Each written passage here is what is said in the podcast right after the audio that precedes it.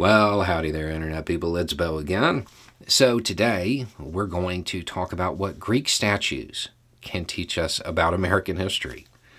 Revisionist American history, you know, that new American history. We're going to do this because in a recent video I talked about the Republican Party's stance when it comes to public education.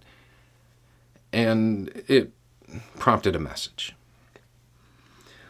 Your last video about the Republican Party and education bothered me when you said the Republican Party didn't like history. No, we just don't like your history. All capital letters for your uh, new history. I looked up what you said about Karl Marx and Abraham Lincoln. I found it, but how am I supposed to know that's real? Why is it that every piece, every new piece of history attacks a conservative hero? It's revisionism. That's the history we don't like and don't want taught to our kids. Why would we want to trash conservative heroes if we are conservatives? Use your head, man. President Lincoln was not a conservative. He was a progressive who got fan mail from Karl Marx.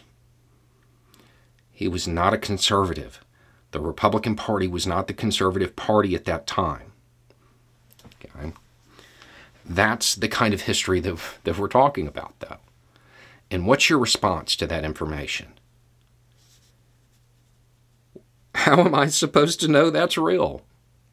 In the video you're talking about, I say the only solution for the Republican Party is to not teach history and to encourage conspiratorial thinking, and here we are.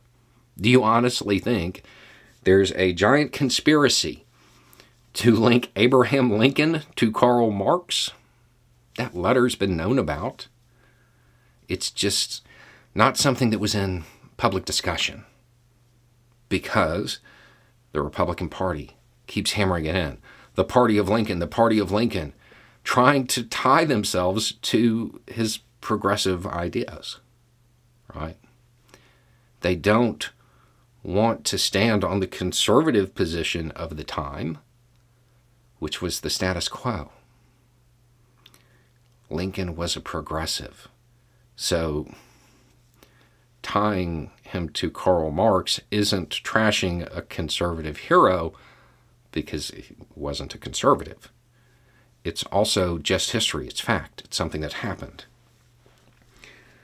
And you say that it, why is it that every new piece of information attacks a conservative hero? That's not true either. It's just that the stuff that attacks a perceived conservative hero is what they tell you to be mad about. New information, or more accurately, information that has been known for a long time, that enters the public discussion and kind of changes the way we look at history, that occurs all the time. And it doesn't always have to do with conservative figures or those that people believe are conservative. Right now, and, and this is a good one because this is something that I thought everybody knew um, because it was talked about in a lot of history books. Um, but somehow it just never got picked up in public discussion, didn't become common knowledge, right? I want you to picture Greek statues. You know, the, the ones that that you see in the movies that were featured in, in Hercules. Describe them. They're beautiful, right? They're gorgeous, and, and they're, they're all white. No, they weren't. They were brightly colored when they were made. The paint faded over time. Um, this information is viral right now because of an art show. It's showing up because of an art show. This isn't new information people knew about this for a very, very, very long time. But because it was presented in public and because there were some viral articles about it, it has entered public discussion. It's a completely nonpartisan piece of new history, revisionist history, I guess. It happens all the time. They just don't tell you to be mad about the stuff that doesn't impact their narrative. Um, a lot of what we know about American heroes is mythologized, not too dissimilar from the subjects of a lot of those statues.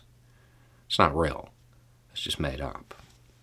Or it's heavily sanitized, so we only hear about the good parts. Those people on Twitter already know this, but uh, I'm working on a book. And in it, it discusses a lot of people from American history. And it goes through and it presents the public image of them. And then we talk about the other stuff, the stuff that doesn't get brought up. None of this is new information. It is information that has been known for an incredibly long time. It's not new at all. But I'm sure that if you were to read it, you would say it was revisionist. And it's not only attacking conservatives. If you watched this channel for any length of time, you know that when I talk about Teddy Roosevelt, this is somebody that I believe has a lot of admirable traits. Right? Also a subject in the book. Because also did a lot of messed up stuff. not going to overlook him just because he was a progressive. Incidentally, another Republican who was a progressive. A progressive from back then, because that's what the Republican Party was back then. It's not an attack, it's not a plot, it's not a conspiracy, it's just history. Information comes out into public discussion at times when it's needed. And right now, the United States needs to address a lot of those things that, that happened that, that we like to pretend didn't. If we want to fulfill the promises laid out in those founding documents that no doubt you love. We have to address the fact that when they were written, we weren't even close to keeping them. This country did not view all men as created equal. This country didn't live up to its founding promises.